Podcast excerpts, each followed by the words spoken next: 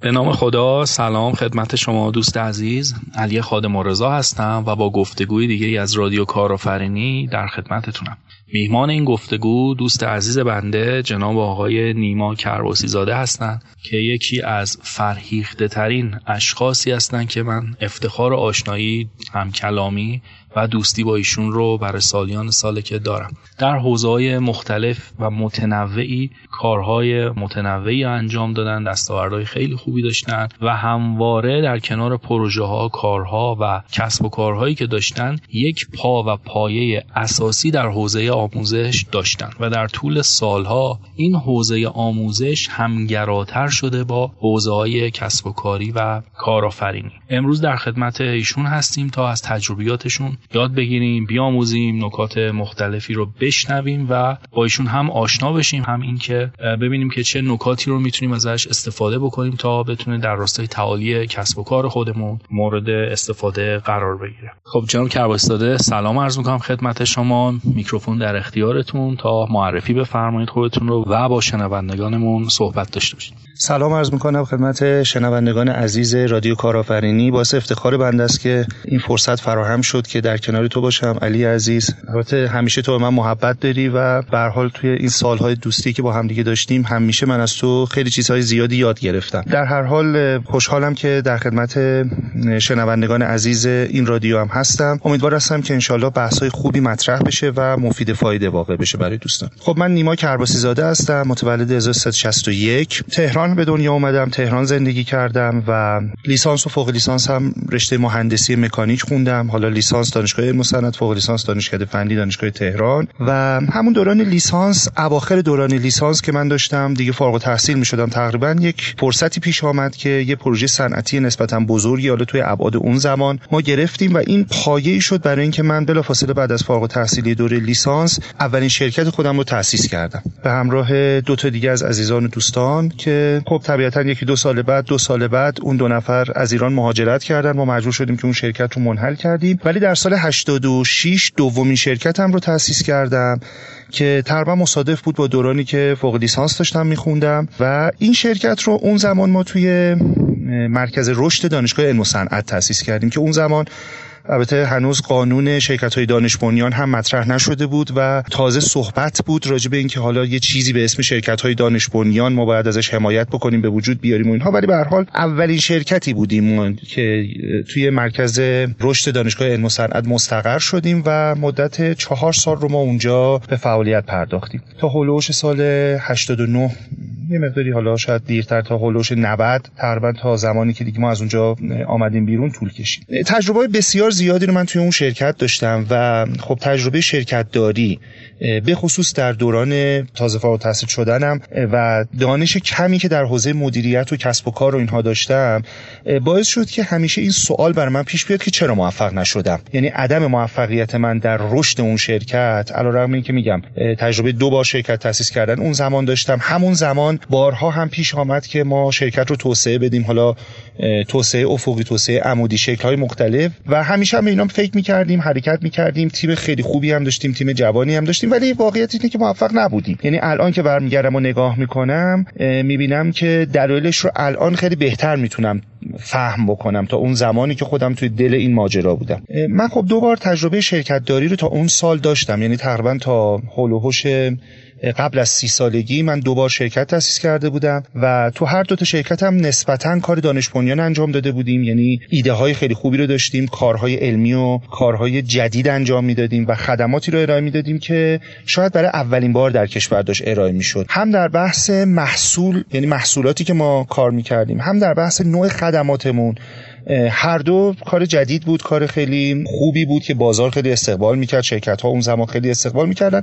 ولی واقعیتش اینه که موفق نبودیم. و الان که برمیگردم و عقب رو نگاه می‌کنم دلایل این عدم موفقیتم رو خیلی خوب متوجه میشم. ولی خب در اون زمان من تصور می‌کردم که اقتصاد و جامعه و سیاست و نمی‌دونم سیاست های دولت و چه و چه و چه عامل اصلی این عدم موفقیت بودن. در صورتی که حالا الان که برمیگردم نگاه می‌کنم مهمترین عوامل رو در ناآگاهی آگاهی و نداشتن اون تجربه لازم در تعریف کسب و کار و روشی که کسب و کار رو تأسیس کردیم و اداره کردیم و مدیریت کردیم ببینم بعدها خب دیگه ما شرکت شرکت رو تعطیل کردیم و من دیگه از اونجا به بعد وارد شرکت ها شدم به عنوان کارمند. حالا در سطوح مختلف عمدتا به عنوان مدیر مهندسی مشاور مدیر عامل نمی‌دونم شکل های مختلف حالا به عنوان مثلا مدیر پروژه.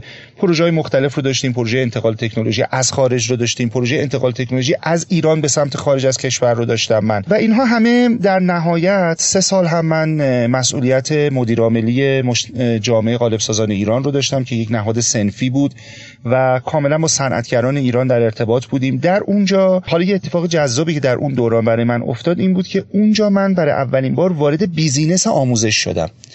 یعنی من قبل از اون به عنوان معلم شده بود که تدریس های رو به صورت جسته و گریخته حالا توی شرکت های مختلف یا جاهای مختلف داشتم ولی در دورانی که مسئولیت رسمی جامعه قالب سازان رو داشتم اونجا برای من business آموزش تبدیل شد به یک مسئله. و اینکه حالا من به عنوان یک معلم که حالا ممکنه معلم خوبی هم بوده باشم یا معلم حالا متوسطی بوده باشم اما به عنوان یک فردی که حالا می‌خواد یک business آموزشی رو حرکت بده و بره جلو حالا به چه چیزایی من احتیاج دارم؟ و یه نکته جالبی که شاید تو پرانتزم بگم جذاب هست من تا اون زمانی که مسئولیت جامعه غالب سازان داشته باشم خب 6 7 سال خودم شرکت داری کرده بودم مدیر مالک بودم. زمانی که شدم عضو هیئت مدیره و مدیر عامل حال جامعه غالب سازان رفتیم اونجا. گفتم خب من می‌خوام مسئولیت اینجا رو به عهده بگیرم. چی رو باید از تیم قبلی تحویل بگیرم؟ یعنی اصلا این برای من سوال بود که الان ببین وقتی شرکت خودم رو داشتم از ابتدا مالیاتش رو می‌دونستم نحوه سرمایه توزیع سهام و نمی‌دونم اینها رو بلد.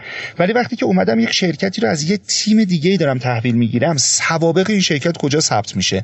منی که حسابداری بلد نبودم منی که مالی بلد نبودم منی که اینها رو بلد نبودم واقعا دچار چالش شدم. همه اینها باعث شد که من به این نتیجه برسم که عمق لازم رو برای دانش مدیریت ندارم و لازم هستش که دانش خودم رو در حوزه مدیریت عمیق‌تر بکنم. همین نیاز باعث شد که من دوره MBA و بعدش هم دوره DBA رو بخونم و دیگه همین ادامه پیدا کرد تا اینکه بعدا هم توی مقطع دکتری در حقیقت الان هم دانشجو دکترای دانشگاه تهران هستم و به حال دارم این سوال خودم رو همچنان پیگیری می‌کنم که یک چرا در بیزینس شخصی خودم موفق نبودم و اون عوامل عدم موفقیت رو بتونم از بین ببرم؟ و دوم مدیریت کردن یک شرکت به چه معناست و ما چطور می‌تونیم یک مدیریت اثر بخش رو در یک سازمان یا در یک شرکت داشته باشیم؟ در ادامه روند کاریم هم یه سه چهار سالی مسئولیت مدیریت آموزشی یکی از مثل مجموعه بزرگ آموزشی کشور رو داشتم و اونجا هم باز حالا هم در حوزه مدیریت هم در حوزه مهندسی ما دوره های آموزشی برگزار می‌کردیم. باز اونجا هم business آموزش و business خدمات تقریبا برای من bold شد.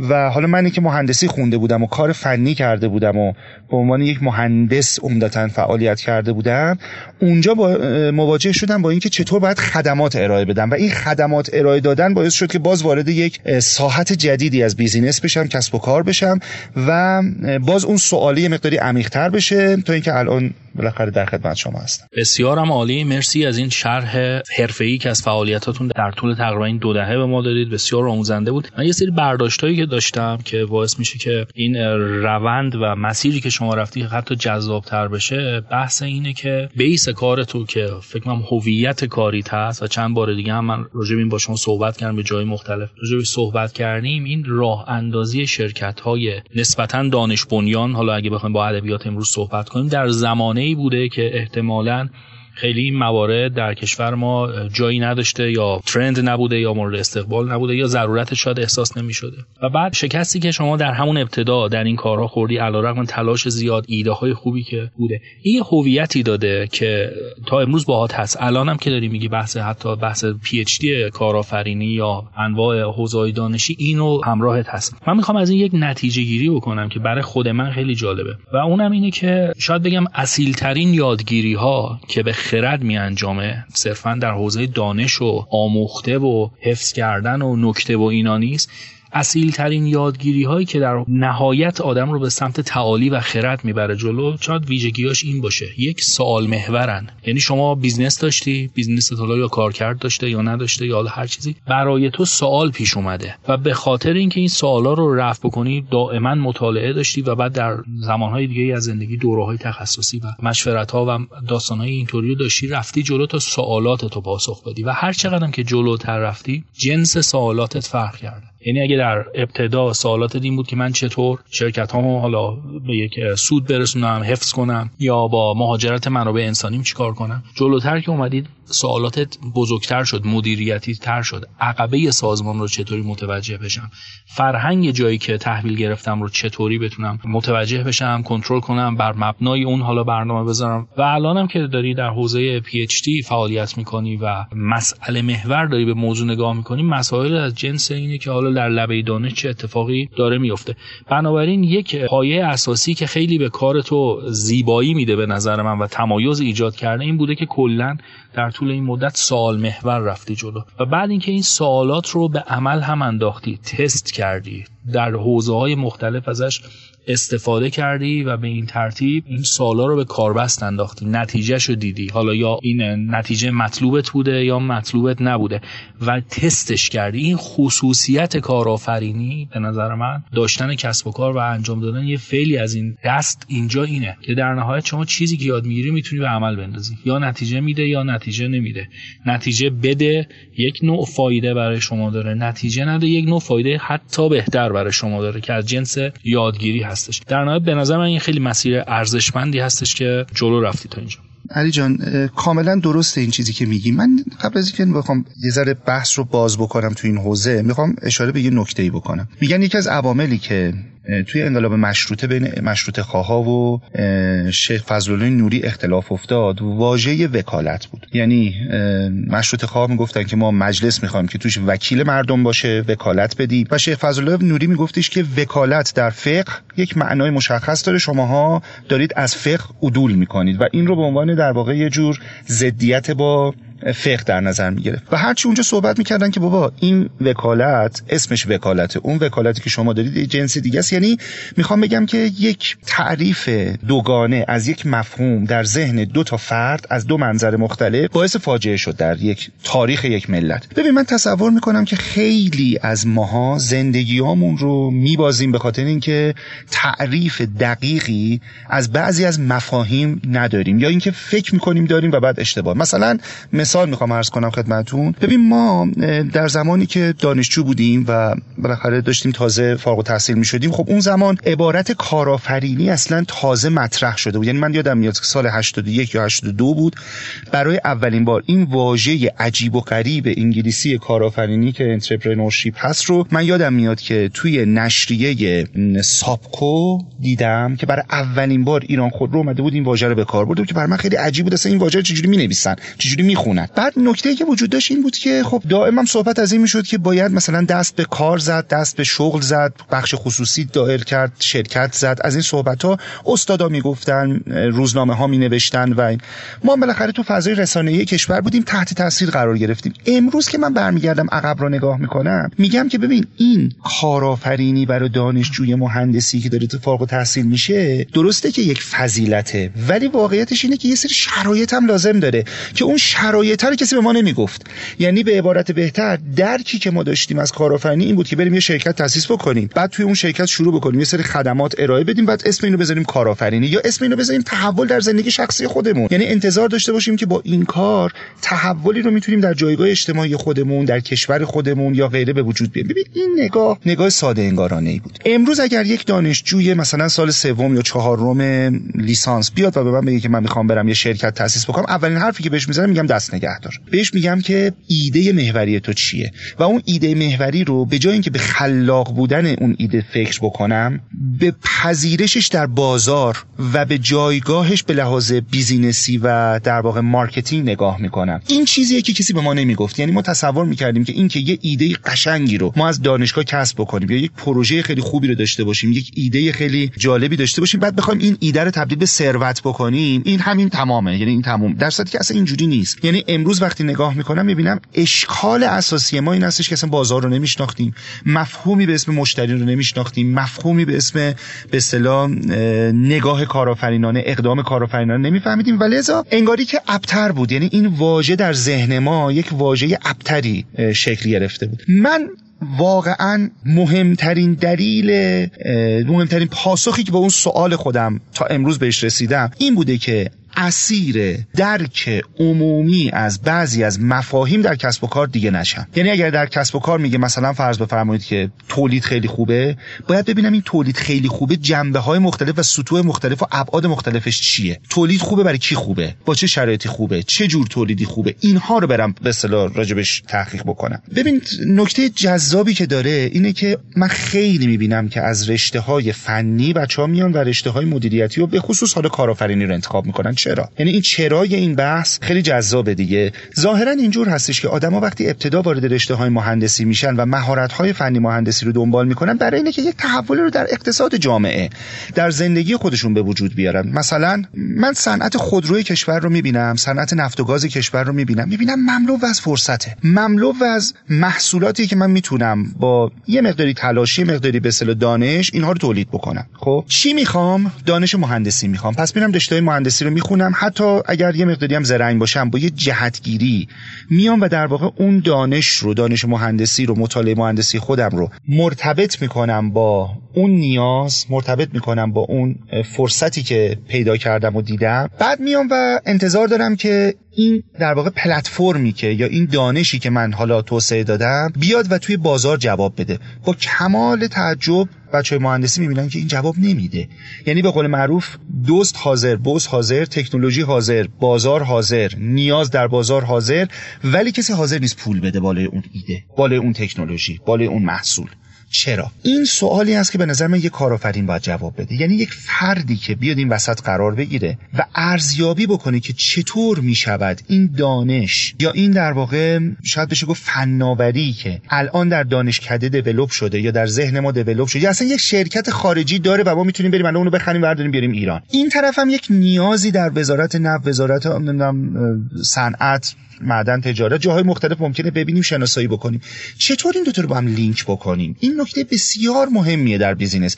به نظر من اگر کسی بتونه این سوال رو پاسخ بده و بتونه این ارتباط رو برقرار بکنه یه کارآفرینه. اصلا به شما من چند تا نکته به ذهنم می‌رسه که در ادامه و راستای صحبتات بگم. یکی اینکه همونطور که گفتی ببین کارآفرینی یه مفهوم ساده نیست به هیچ عنوان. من خودم حالا در کلاسایی که تدریس می‌کنم یا حتی در همین رادیو کارآفرینی چندین جلسه رو اصلا گذاشتن برای تعریف کارآفرینی مفهومش و ابعادی که داره. شاید تا چهار ساعت من فقط میگم کارآفرینی چیه. در صورتی که ممکنه حتی یه کسی که نقش خیلی کلیدی یا تصمیم گیری داره بودجه داره سیاست گذاری ممکنه بکنه بیاد بگه کارآفرینی یعنی اشتغال زایی دیگه. ما باید مثلا سال یه میلیون شغل ایجاد کنیم یا ما باید مثلا زمینه رو برای اینکه یه سری کارگاه بیان و یه سری آدم استخدام کنن فراهم بکنیم وام بدیم. و به این ترتیب کارآفرینی رو ترویج بدیم. همین نگاه حتی ضد خودش تبدیل میشه و اصلا ممکنه ریشه کارآفرینی رو بخوش کنه کما اینکه تا حد بسیار بالایی اینجا ما داریم نمودهاش رو می‌بینیم. بنابراین اینکه ما به واژه و ریشه واژه توجه کنیم به خواستگاهی که داره توجه کنیم بحث بسیار مهمی که عموما قفلت ازش میشه در کشور ما. و برای همینه که واژه هایی که وارداتی هستن من اصطلاحم این از چرخ گوشتی رد میشن. یه چیز دیگه ای اصلا میان میشن اینجا که نه کارکرد اولیه رو دارن نه در راستای اون واژه کار می‌کنن نه اصلا در راستای نیازها و اهدافی که ما اینجا می‌تونیم تملکش کنیم. میشه دیگه. ببین یه مد مد میشه. در حقیقت همه میان صحبت از یه واژه می‌کنن بعد اون واژه مد میشه. شاید بهتر باشه تو اون 4 ساعت کلاسای شما به جای اینکه بگی کارآفرینی چیه بگید کارآفرینی چی نیست. دقیقا همینطوره. تغییر واژه ها یک مفهوم متفاوتی در ذهن ما می‌ذاره. این مفهوم متفاوت بار ارزشی متفاوتی داره. بنابراین طور دیگه ای قضاوت میشه. بنابراین طور دیگه ای رفتار بر مبنای اون ارزش ها و قضاوت ها اتفاق میفته و ممکنه اون نیت اصلی که پشت این واژه هست رو ما متوجه نشیم. نیت اصلی پشت کارآفرینی الان ممکنه. خیلی بپرسی برگردم به این که حالا من مستقل بشم برای خودم کار کنم و غیره. ولی در ابعاد و لول های مختلف ممکنه نیت های متفاوتی پشت این واژه باشه که کارکرد اون رو ما کمتر در نتیجه در کشورمون مشاهده بکنیم. این یه بحث هست در ارتباط با بحث کارآفرینی نکته دیگه که شما به درستی گفتی و کمتر هم بهش اشاره میشه یک واقعیتی هست. در راستای اینکه واقعا خیلی از مسائل تحت کنترل من کارآفرین نیست. درسته من یک عملیاتی دارم می‌تونم تصمیم بگیرم ولی بخش بزرگی از این تصمیم در راستای واکنش به موارد و مسائلی هستش که تحت کنترل من نیست. من در کتاب آخرم موضوعی رو مطرح کردم به عنوان اینکه محیط اصالت داره و اصلا یه دوره بحث تحلیل محیط کسب و کار رو همه جا دارم اینو ترویج میدم و اصلا ضرورت اینو به عنوان یه پیش نیاز قبل از هر دوره کسب و کاری تعریف می‌کنم. ما تا ندونیم در چه محیطی با چه اقتضاعاتی با چه شرایطی با چه روابط علت معلولی با چه نگاه فرهنگی با چه نگاه روانشناسی اجتماعی داریم کار می‌کنیم ممکنه درصد و میزان موفقیتمون در کار خیلی خیلی تحت تاثیر قرار بگیره و کاهش پیدا بکنه. حالا هر چقدر اون ایده اصلا جهانی باشه لبه دانش باشه مفید باشه برای محیط زیست باشه برای نسل آینده باشه من نوعی تا واقعیت های بازار وضع موجودم رو نبینم تا پاهام روی زمین محکمی نباشه نمی‌تونم سر به آسمان ببرم و بگم یک ایده ساختار شکنانه دارم. بنابراین چارچوبی که محیط بر من تحمیل می‌کنه رو من باید به درستی بشناسم و در راستای همون چارچوب برم جلو. البته کارآفرین یکی از تعاریفش یکی از کارکردهاش ساختار شکنی هست. این کاملا درسته. اما اون ساختار شکنی هم باید در راستای این چارچوب باشه. ساختار شکنی در یک کشور ممکنه تعریف بشه که من نوعی برم یک شرکت بزنم ماهواره بفرستم فضا سفرهای تجاری فضایی برقرار بکنم نگاه هم بر این باشه که زندگی رو در کرات دیگه ببرم جلو و در یک جای دیگه ممکنه ساختار شکنی حتی در حد استفاده از انرژی های تجدید پذیر هم خیلی جواب نده و نیاز احساس حتی نشه. مثالی که شما زدی برای بحثا گپ ها و نیازهایی که وجود داره ولی کسی حاضر نیست براش پول بده. یه زمانی این نیاز یک نیاز واقعیه ولی از اون مهمتر این هستش که این نیاز درک بشه. نیاز درک شده است در بازار و به مسابه حل شدن اون نیاز ارزشی خلق بشه که اون ارزش هم باید درک بشه. در شرایط و محیط و بازاری که نه نیازه درک میشه و نه ارزشی که از رفع کردن اون نیاز حاصل میشه درک میشه خب طبیعتا ایده های خیلی نو و ساختار شکنانه نمی‌تونه موفق باشه. یعنی من باید اون بیس رو بفهمم درک کنم. اگر می‌خوام ساختار شکنی کنم در یک تناسب منطقی با اون وضعیت موجود و واقعیت موجود دست به ساختار شکنی بزنم. و حالا اگر می‌خوام در این زمین بازی کنم قواعد اون زمین رو بدونم. روابط اون زمین رو بدونم. حالا این قواعد حقوقی هست سیاسی هست اجتماعی هست فرهنگی هست مالی هست نیاز بازار هست و هر چیز دیگه. بنابراین نکته که شما گفتی بسیار برای من ارزشمند و مفید هستش که بهش توجه بشه. ببین کاملا بحث محیط و اینکه مال محیط اصالت داره اینو ما با گوشت و پوست و خون خودمون توی بیزینس ها لمس می‌کنیم. ببین یه زمانی هست ما داریم بچه ها رو تربیت می‌کنیم. مثلا ما میایم به بچه ها میگیم که خلاق باشید مفید باشید فلان باشید. یه زمانی هستش که ما داریم یک فردی که داره یک تکنولوژی هست داره یک دانشی هست داره یک مهارتی هست این رو می‌خوایم ترویج بکنیم بهش که وارد بازار کار بشه. ببین اگر به این بیایم بگیم که تو فعال باش. ریسک پذیر باش نمی‌دونم از خود گذشتگی داشته باش فلان. ببین اینها کفایت نمی‌کنه اصلا. نقش محیط برای اون کودک ممکنه خیلی کوچیکتر باشه. اما برای این فردی که الان می‌خواد بیاد و در محیط تاثیر بگذاره نقش این محیط خیلی بالاتره. کسی به ما نمیگفتش که یا همین الان هم همینجوری تو دانشگاه ها وقتی صحبت میشه یا در تلویزیون در نمی‌دونم رسانه ها وقتی صحبت از این میشه که کارآفرینی بکنیم ایده رو تبدیل به ثروت کسی نمیگه که با چه منابعی؟ کسی نمیگه آیا منابع کافی رو داری برای اینکه این کار انجام بدی یا نداری. کسی نمیگه که آیا مطالعات بازار سنجی برای این انجام شده یا نشده و اینکه آیا آمادگی روانی در خودت و در اطرافیانت برای اینکه وارد همچین چالشی بشی آیا وجود دارد یا نداره ببین اینها رو کسی نمیگه. در صورتی که به نظر من افراد موفق اتفاقا افرادی هستن که تونستن به این سوالات پاسخ بدن و تکنولوژی همه جا هست. شما می‌تونی یه پتنتی رو بری خرید بکنی می‌تونی مشارکت بکنی می‌تونی کارهای مختلف هم. ولی درک خودت رو از محیط نمی‌تونی خرید بکنی. این یک مهارته یا یک دانشیه که باید در وجود تو به بلوغ برسه و الا موفق نمیشی این کار رو انجام بدی. من یادم میاد که آقای دکتر تصدیقی تو کلاس‌های مدیریت استراتژیکش یک مفهومی رو دائما تاکید می‌کرد. مبنی بر این که شما اگر ابزار بر مدیریت استراتژیک می‌خوای انتخاب بکنی به عنوان یک مدیر برای سازمان خودت باید به سطح بلوغ خودت توجه کنی به سطح بلوغ سازمان توجه کنی. ببین خیلی اهمیت داره. شما نمی‌تونی یک ابزاری که برای یک سازمانی با یه سطح بلوغ بالا هست رو برای یک سازمانی با سطح بلوغ بیای استفاده بکنی یا بالعکس. در افراد هم همینطوره. یعنی یک فردی که سطح بلوغ مالیش در یه حد مشخصی هست باید ابزارهای کارآفرینانه خودش رو مبتنی بر همون سطح بلوغ تعریف بکنه. اگه بره از سطح پایین تر انتخاب بکنه یا از سطح بالاتر انتخاب بکنه حتما موفق نمیشه. و این نکاتی هستش که به نظر من توی این مطالعاتی که من توی این سالها انجام دادم خیلی تونسته من کمک بکنه برای اینکه به اون سوالاتم پاسخ بدم. بسیار درسته که برخورد با واقعیت ها می‌تونه یه سری دلسردی شاید در نگاه اول ایجاد بکنه. اما در دل همون بنبست ها و حال واقعیت ها و محدودیت هایی که به هر ترتیب ما روزانه باهاش مواجه هستیم راه های مختلفی می‌تونه خودش رو نشون بده. باید دنبال اون راهه باشیم ببینیم که به چه ترتیب می‌تونیم با همین محدودیت هایی که داریم یک راهی رو خلق بکنیم و مسیر خودمون رو ادامه بدیم. از دل کنش این داستان میاد بیرون. حالا شما خیلی هم به فلسفه علاقه داری. از زمان دکارت به بعد زمانی که میاد میگه من میاندیشم پس هستم. اون سوژه فاعل شناسا از کل پدیده ها میاد جدا میشه. یعنی من یک شخصی هستم که فکر می‌کنم و تمام هویت من از اونجا میاد حاصل میشه فکر کردن. حالا همین نگاه رو اگه بیایم به زندگی امروز تسری بدیم می‌بینه کارآفرینی میشه اینکه من یه ایده ای دارم یه خلاقیتی دارم پس وجود دارم. پس حالا دست به کار می‌زنم و حالا ببینم که چی میشه. و دنیای ابجکتیوی اون بیرون هست که من حالا می‌خوام در این راستا برم و تغییراتی توش ایجاد بکنم. ولی حالا مکاتب جدیدتر که میاد مطرح میشه عموما در ضدیت شاید یا در تکمیل مکاتب قدیمی تر به عنوان مثال مثلا اگزیستانسیالیسم یکی از اونها اصلا وجود رو قبل از هر چیز می‌دونه. میگه من هستم حالا چون هستم میاندیشم احساس دارم درک دارم عمل می‌کنم و موارد اینطوری. و نکته جالبی که مطرح میشه این هستش که تمام حقیقتی که من به عنوان انسان درک می‌کنم در عمل من نهفته است. یعنی نه در فکر من صرفا. عمل من کنش من خودش فکرم داخلش داره. این جایی که خیلی اتفاقا کارآفرینی می‌تونه نمود پیدا کنه. یعنی برخلاف گذشته تفکر دکارتی تفکر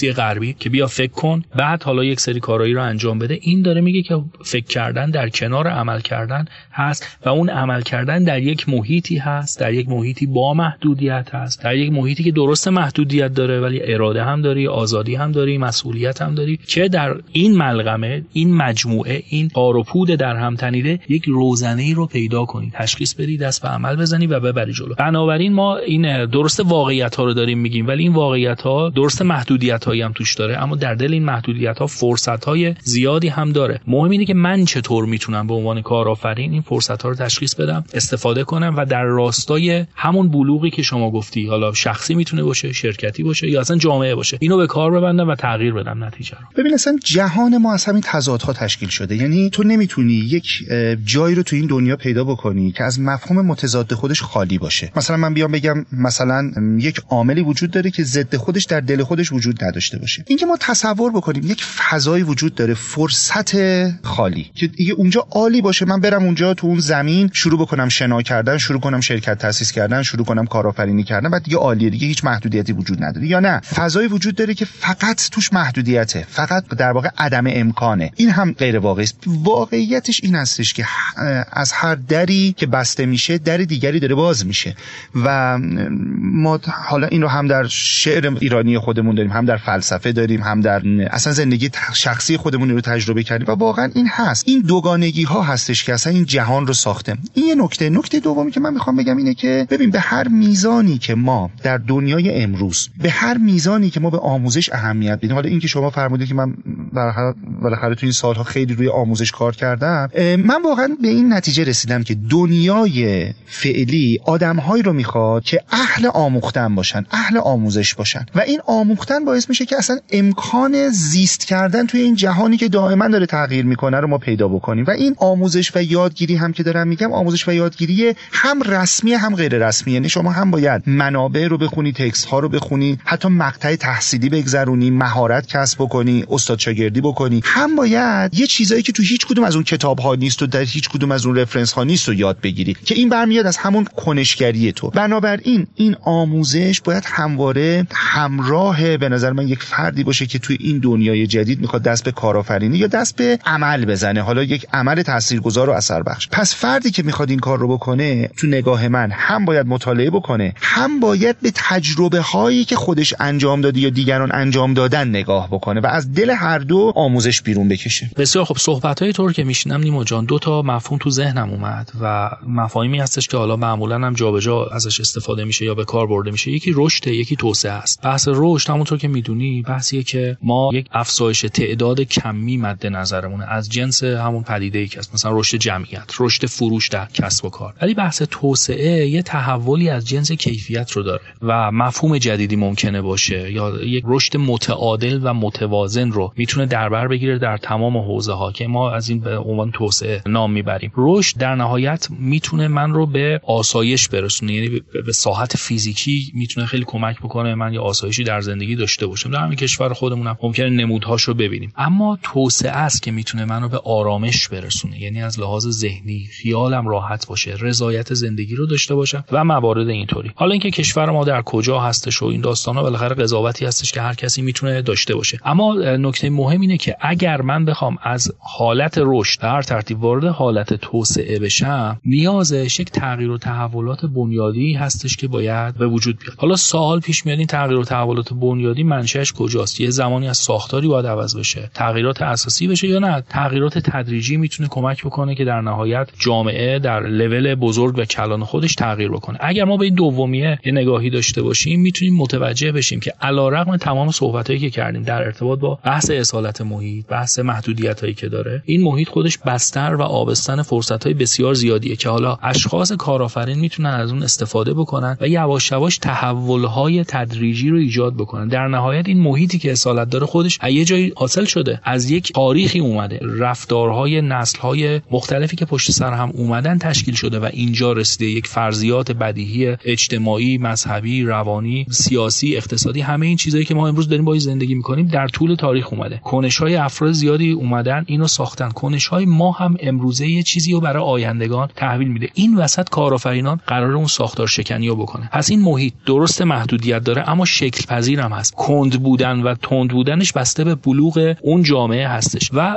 کلید واژه‌ای که شما الان گفتی و من الان می‌خوام بهش اشاره بکنم بحث آموزشه. در نهایت درسته که کارآفرینی اون عملیات اون بحثیه که خود شخص میره در دل تجربیات. همون بحثی که ابتدای صحبت شما گفتی. شما اگر حتی PhD فرض بکن مدیریت هم بودی و business خودتو می‌خواستی در ابتدا شروع کنی واقعا باید بخش بزرگی از اون آموختار کنار میذاشتی و تجربه اصیل شخصی خودت رو سعی می‌کردی که درک کنی و متوجه بشی. چون مسائلی که شما باهاش قرار بود مواجه بشی مسائلی بود برای شخص شما. درسته یک دستبندیایی هست و یک قرن نگاههایی هست. ممکنه یه آزمون خطایی رو از شما کمتر کنه ولی در نهایت کارآفرینی و کسب و کار یه تجربه به شدت شخصیه. من می‌خوام به اینجا برسم که این آموزش درسته یه چیزایی رو منتقل می‌کنه و کمک می‌کنه که ما از ساحت رشد به ساحت توسعه بریم.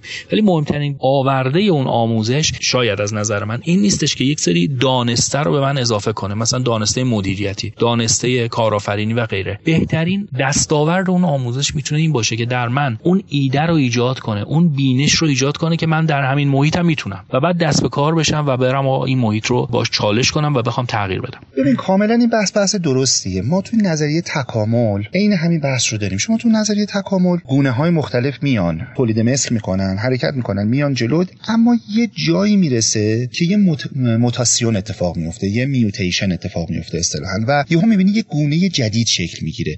یعنی بر اثر یه تغییر در ژنتیک اتفاقی که ممکنه میلیون ها بار قبل از این افتاده باشه تو تولید مثل. اما یه مرتبه یه تغییر در ژنتیک ممکنه حاصلش این بشود که یک موجود جدید شکل بگیره. فرایند رشد انسان هم همین جوریه. مثلا شما یک بچه وقتی که فرایند رشدش رو نگاه می‌کنید بچه وقتی که به دنیا میاد نمی‌تونه حرف بزنه نمی‌تونه راه بره نمی‌تونه نیازهای خودش رو اعلام بکنه. پس جنس محدودیت ها و عمل کردش و تاثیر گذاریش بر محیط یه جنسه. زمانی که چشماش دقیق می‌تونه ببینه. زمانی که می‌تونه اطرافیان خودش رو بشناسه. زمانی که می‌تونه راه بره. زمانی که می‌تونه حرف بزنه. زمانی که می‌تونه مدرسه بره. همینجوری که داره مراحل مختلف رو طی می‌کنه جلو میاد جنس اثرگذاریش بر محیط و جنس اثرپذیریش از محیط تغییر می‌کنه. به عبارت بهتر انگاری که این فرایند رشدی که داره برای این کودک یا این فرایند توسعه که داره برای این کودک اتفاق میفته ناگهان می‌رسه به یک جایی که دریچه جدیدی رو بهش باز باز میشه. کاری رو می‌تونه انجام بده که قبلا به هیچ وجه حتی بهش فکرم نمی‌کرده که بتونه این اتفاق بیفته. به نظر من کارآفرین ها این کار رو می‌تونن توی یک جامعه انجام بدن. یعنی ممکنه در یک جامعه شرکت های مختلف هی بیان تاسیس بشن کار business ی هم انجام بدن کار اقتصادی هم انجام بدن پولم در بیارن گردش مالی هم به وجود بیارن و برن جلو. اما یک بار ممکنه یک کارآفرین یه شکلی از بیزینس رو بهش نگاه بکنه یک شکلی از ارزش رو خلق بکنه که از اونجا به بعد اصلا یک فرصت های جدیدی توی اون جامعه شکل می‌گیره و بروز پیدا می‌کنه. برای اینکه اون کارآفرین بتونه این کار رو انجام بده به نظر من آموزش خیلی می‌تونه موثر باشه. یعنی اون آموزش هستش که این آدم رو آماده نگه میداره برای مواجه شدن با یک شرایطی که تو اون شرایط یه مرتبه می‌تونه تحول به وجود بیاره. البته همه ما می‌دونیم ممکن هستش که میلیون ها بار تولید مثل در یک گونه حالا حیوانی یا گیاهی شکل بگیره یک بار موتاسیون شکل بگیره. بله ممکن هم هست میلیون ها بار یا هزاران بار یا صدها هزار بار شرکت هایی تاسیس بشن تبادلات اقتصادی در یک جامعه شکل بگیره که اینها هیچ منجر به توسعه نشه. اما یک جایی هستش که اون کارآفرین آموزش دیده آماده با تجربه می‌تونه یه مرتبه اثرگذاری خودش رو بر جامعه نشون بده. بنابراین این محیط طبیعتا اصالت داره و این اصالت خودش رو می‌تونه در فراهم کردن اون لحظه های سینگولار. اون لحظه هایی که تاریخ منتظر یک اقدام کارآفرینانه از سمت یک فرد آگاه هست اون لحظه رو در واقع در اختیار فرد کارآفرین قرار بده. بسیاری در این مثال جالبی که زدی یه نکته هم اضافه کنم و اونم اینه که معمولا همیشه در این جهش ها و تکاملی که هست موجودات منفرد از بین میرن اما گونه تکامل پیدا می‌کنه. یعنی یک موجود یا حیوان یا هر چیزی که به این سمت زمان و مکان فعلی ما رسیدیم و از بین رفته تولید مثل کرده از بین رفته و و و غیره و جهش های تدریجی بوده که جهان امروز رو ما اینطوری داریم مشاهده می‌کنیم. اما در اثر این خطاها از بین رفتن ها تنازع ها جنگ ها موجودات دونه دونه خیلیشون از بین رفتن. اما اون کلیت گونه هستش که تکامل پیدا کرده و رسیده. همین مثال و استعاره رو اما اگه در فضای اجتماعی اقتصادی بخوایم بیاریم کارآفرینان اشخاصی هستن یا اون مثال هایی هستن که ممکنه دونه دونه از بین برن سختی های زیادی رو بپذیرن. اما در نهایت باعث تکامل گونه خودشون شده حالا گونهشون رو ما چجوری در دسته بندی کنیم؟ اگه از منظر اقتصادی نگاه کنیم کارآفرین کسی که بالاخره با شکست خودش حتی تجربیاتی آورده اقتصاد و بالاخره برده جلوتر. از دل همون حالا برگردم به مثال تو یه نوآوری ممکنه یکی از کارآفرینان ایجاد بکنه که کل اصلا فرایند اقتصاد ساختارا رو بشکنه چیز جدید ارائه بده. اون نوآوری که ایجاد کرده از کجا اومده؟ از ذهنش بوده. نه بیسش شاید هزاران شکست کارآفرینان قبلی بوده که حالا به دست این رسیده و این داره کار رو ادامه میده و یه آجر بهش اضافه کرده یه قدم بهش اضافه تر کرده و رفته جلو و تبدیل شده به یه جهش یک نوآوری که اقتصاد برده جلو. اگه بخوایم کارآفرینی از منظر اجتماعی نگاه کنیم دوباره تمام تعاملاتی که اتفاق افتاده اون وسط فضای اجتماعی خواست توقع بازار خواسته که در بازار وجود داره همه اینا رو تغییر داده و اصلا نگاه به زندگی اجتماعی رو شاید تغییر داده. از منظر روانی روانشناسی نگاه کنیم شاید همون داستان طفلی که شما گفتی خیلی قشنگ باشه. بلوغ من شاید این بوده که صرفا حالا مثلا یه درآمدی داشته باشم یا استقلالی و غیره. ولی وقتی دل به کار می‌زنم و میرم جلو می‌بینم که اصلا نگاه و خاستگاه روانی من تغییر داره می‌کنه. چالش هایی که باش درگیر هستم. بنابراین از هر منظری صحبت من اینه که به کارآفرینی نگاه کنی اون راهی هست اون زمینه ای هست که بتونه باعث اون بلوغ و تکامل کلی جامعه بشه. برگردم به آموزش و حالا حوزه‌ای که شما هم توش خیلی صاحب نظر هستی هم تخصص داری هم به صورت شخصی تقریبا شاید بگم تمام عمرت تو این حوزه کار کردی. و هم به عنوان business ی بهش نگاه کردی. اگر ما حالا این فرضیه رو فعلا پذیرفتیم که محیط هست اصالت داره اما در دل این اصالت محیط یه کاری میشه کرد. اون کارا رو احتمالا در ساحت اقتصادی کارآفرینان هستن که می‌تونن جلو ببرن و پیشران بشن و ببرن جلو. حالا در دل این محدودیت ها این کارآفرین ها از یک آموزش های می‌تونن استفاده کنن. یا اینطوری بگم یه آموزش های ممکنه بیاد و افراد بیشتری رو تبدیل به کارآفرین کنه یا درصد بالاتری از موفقیت رو به کارآفرینان ارائه بده. نظرت رو راجع به این موضوع می‌خوام بدونم چه آموزشهایی یا اصلا چه سوالاتی قبل از اینکه منبع یا آموزش یا سرفصل مد نظر باشه چه سوالاتی می‌تونه در این راستا کمک کننده باشه؟ ببین آموزش اگر موفق بشه که محیط رو که به بحث قبلی هم بهش اشاره کردیم دیگه گفتیم چقدر اهمیت داره اگر آموزش منجر به این بشه که اون محیط خلاقانه تر و کارآفرینانه تر بشه و منی که دارم توی اون محیط زیست می‌کنم توانایی های بروز و ظهور خودم رو بهتر نشون بدم این آموزش به نظر من آموزش مفید و مثمر ثمری من یه بحثی رو اینجا می‌خوام مطرح بکنم یه مثالی می‌خوام بزنم خیلی مثال جالبیه. مثلا فرض کن شما یه صندوقچه رو در نظر بگیر که فرض کن از 10 تا قفل مختلف تشکیل شده یا 10 تا رمز مختلف داره. از این صندوقایی که میچرخونی مثل مثلا چمدون ها و اینا که رمز داره. فرض بکن که هر کدوم از اینها می‌تونه تو 10 حالت مختلف از 0 تا 9 قرار بگیره و 10 تا حالت مختلف هم داره. خب اگر شما بخوای به دنبال پیدا کردن این رمز باشی شاید مجبوری میلیاردها عدد مختلف رو تست بکنی تا اینکه به جواب برسی. اما صورت بعدیش چیه؟ حالت بعدیش اینه که من بیام بهت بگم که از رقم اول شروع بکن. هر موقع که به اون جواب رسیدی من اینجا تشویقت می‌کنم و بهت میگم اینو دست نگه دار برو سراغ رقم بعدی برو سراغ رقم بعدی. برو. این دفعه تست شما شاید به 100 مرتبه هم نرسه شاید به 200 مرتبه هم نرسه که تو خیلی سریع می‌تونی در حقیقت رمز اون گاف صندوق رو پیدا بکنی. ببین این گاف صندوق توسعه کشور به نظر من که الان تو ذهن ما هست که چطور می‌خوایم این اقتصاد رو توسعه بدیم. چطور می‌خوایم این کشور رو به ساحل امن آرامش برسونیم؟ شاید میلیون ها سوال داریم. تو هر شهری تو هر روستایی تو هر صنعتی برای هر فردی چه سیاستی چه استراتژی بذاریم؟ آدما چه مهارت هایی داشته باشن؟ چه آموزش هایی ببینن؟ دولت ها چه سیاست هایی رو بذارن؟ چه سرمایه گذاری هایی اتفاق بیفته؟ اینا همه پرسش های مختلف هست دیگه. به نظر من آموزش باعث میشه که اون صندوقه با سرعت بیشتری در حقیقت قفلاش رمزگشایی بشه. یعنی به عبارت بهتر وقتی که من دارم به صورت کورکورانه توی یک صنعت یا توی یک شهر یا توی یک جغرافیا یا توی یک زمینه مشخص به دنبال در حقیقت یک کاری دارم حرکت می‌کنم اون آموزش باعث میشه که من چشمامو باز بکنم. به محض اینکه به یه جایی رسیدم که زیر پام صفر شد متوجه بشم که اینجا جای درستیه و در حقیقت برم سراغ قفل بعدی برم سراغ قفل بعدی و این باعث میشه که محیط ما کارآفرینانه بشه. محیط ما محیطی بشه که زودتر بتونیم به توسعه بسیار و به نظر شما چه آموزش هایی الان با توجه به واقعیت های محیط ما و واقعیت های بالاخره اجتماعی که داریم و داریم هر روز می‌بینیم چه در حوزه کسب و کار چه در حوزه افراد به صورت انفرادی با توجه به موجودیت و وضع موجودی که غالب هست و در جامعه داریم می‌بینیم چه آموزش هایی فکر می‌کنی نیاز اساسی تر باشه تا اولا ما این محیط رو بشناسیم بعد عاملیت فردی و اون قوای فردی که می‌تونه به سمت کارآفرینی ما رو هدایت کنه رو بهش بهتر بشناسیم و تقویت کنیم و بعد در راستای دست زدن به عمل اون محیط کلان رو بتونیم تغییر و تحولات تدریجی توش پیاده بکنیم. ببین یه دوره و دو دوره نیست. یک سبدی از دوره های آموزشی که آدما باید به نظر من طی بکنن. بخشی از این از این سبب مثل این چیز میمونه مثل این ظروف غذا میمونه که مثلا شما سالاد رو توی بخشش میریزی برنج رو یه قسمت میریزی خورش توی یه قسمت میریزی و اسم کلش میشه غذا. به نظر من آموزش هم یه دونه از این سینیاست که حفره های مختلف داره و هی ما باید این رو از آموزش های با جنس مختلف هی باید پر بکنیم. یه بخش بزرگی از این که کمترم توی نسل ما به خصوص نسل دهه 60 یا بهش توجه شده توسعه فردی هست. یعنی به نظر من توسعه مهارت های فردی اینکه ما آدم بهتری باشیم و آدم موفق تری باشیم و راحت تر بتونیم خودمون رو بشناسیم به نظر من یکی از بخش های جدی این سینی آموزش باید باشه. حالا حتی یه زمانی ما من خودم یادم چون من حالا می‌دونی که من کلا اهل مطالعه هستم و زیاد می‌خونم به هیچ وجه دنبال مباحث مرتبط با موفقیت نمی‌رفتم چون اینا رو آموزش های زرد می‌دونستم. ولی امروز که نگاه می‌کنم می‌بینم نه اتفاقا آموزش های رشد فردی به شرطی که اون شاخصه های کیفی مناسب رو داشته باشن و یه ذره از اون فضای ژورنالیستی فاصله گرفته باشن.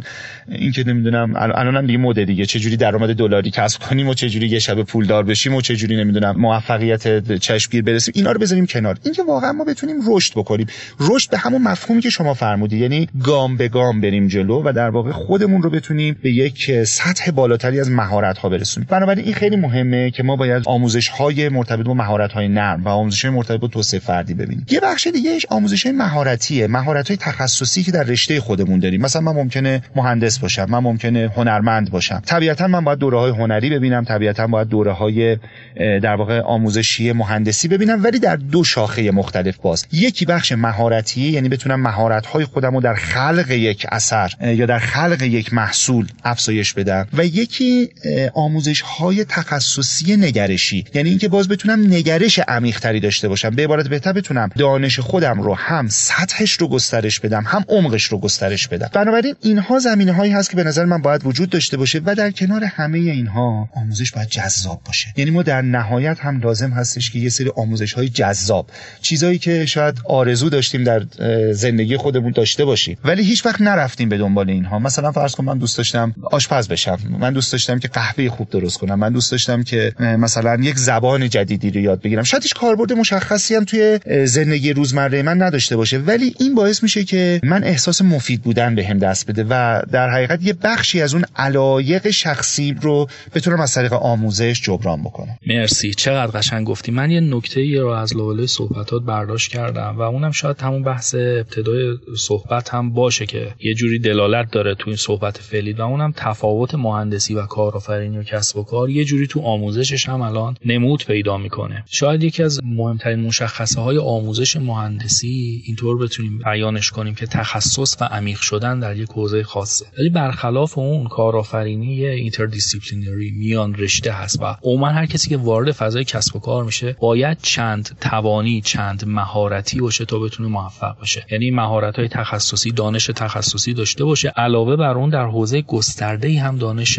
عمومی یا مرتبط داشته باشه. و مهم اینه که این دانش ها و مهارت ها یه سینرژی و هم افزایی هم ایجاد بکنن. این بهترین حالتشه. اما اگه حتی ایجاد نکنن و این مثال خیلی قشنگی زدی. من آشپزی دوست دارم قهوه دوست دارم.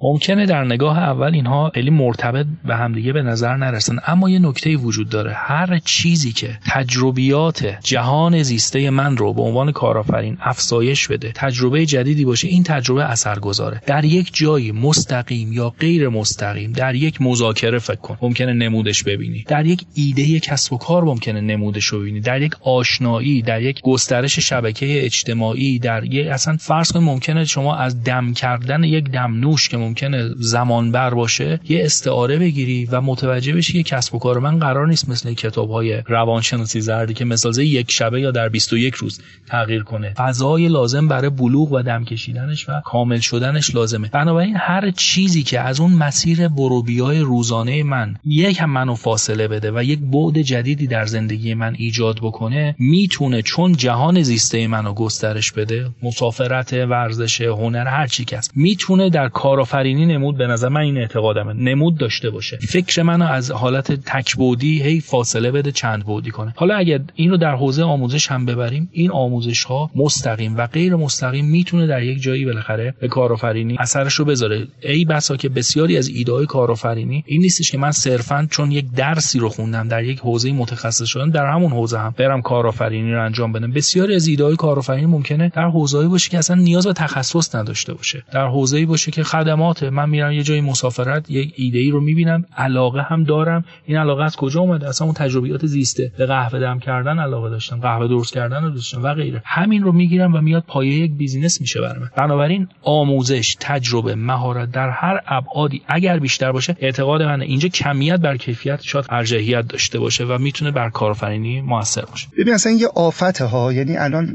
بحث تحصیلات یعنی ادویکیشن نه آموزش. بحث ادویکیشن اصلا یه آفت شده الان. الان ادویکیشن یکی از اتفاقاتی که باعث شده این هستش که آدما ارتباطشون با جهان قطع شده.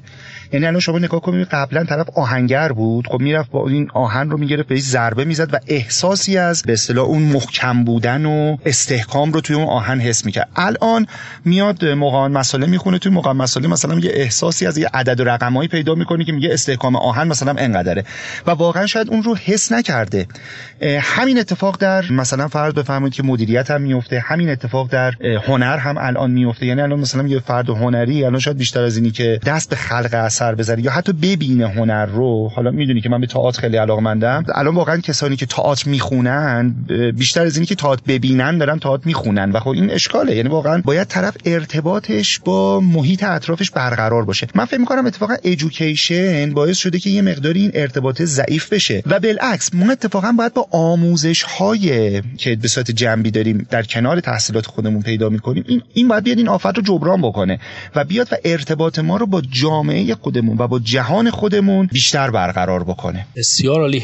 یعنی یه جورایی این آموزش رو اگه ما انگلیسیشو نگاه کنیم احتمالا مقصود شما همون education نیست learning هست. learning معناداری که بتونه اون وسعت من رو فکر من و دید من و قدرت اقدام من و همه این چیزها رو افزایش بده. و شاید یکی از حالا بهترین روش ها و شاید منابع آموزشی خوب صحبت با دوستان و اشخاص فرهیخته ای باشه که می‌تونن گنجینه ای از دانش و بینش رو به ما منتقل بکنن که الان من دقیقا دارم خودم رو مثال می‌زنم که همیشه از شما صحبت با شما.